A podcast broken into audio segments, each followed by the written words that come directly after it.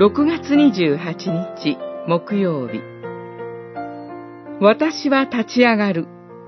詩編。12編。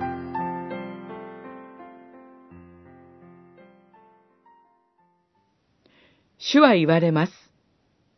虐げに苦しむ者と、うめいている貧しい者のために、今、私は立ち上がり、彼らが喘ぎ望む救いを与えよう。主の仰せは清い。土の炉で七度練り清めた銀。十二編、六節、七節。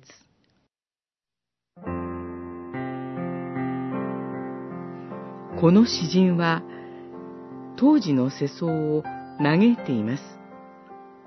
誠実な人がいなくなってしまった。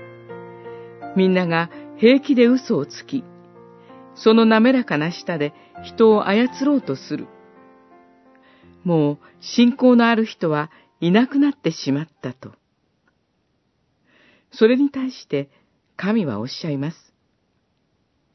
虐げに苦しむ者と、うめいている貧しい者のために、今、私は立ち上がり、彼らが喘ぎ望む救いを与えようと。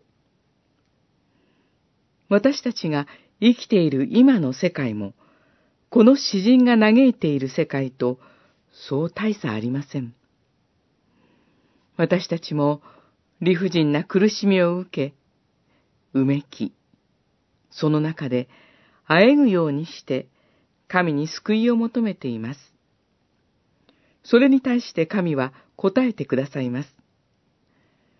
私は立ち上がる、と。これは、その場しのぎの無責任な言葉ではありません。この詩人は、この言葉に励まされて歌いました。偽りの言葉が氾濫する中にあって、主の言葉だけはどこまでも純粋で、主の炉の中で七度も練り清められた銀のようだ。神の言葉には決して偽りがありません。私は立ち上がる。との主の言葉は信頼できるのです。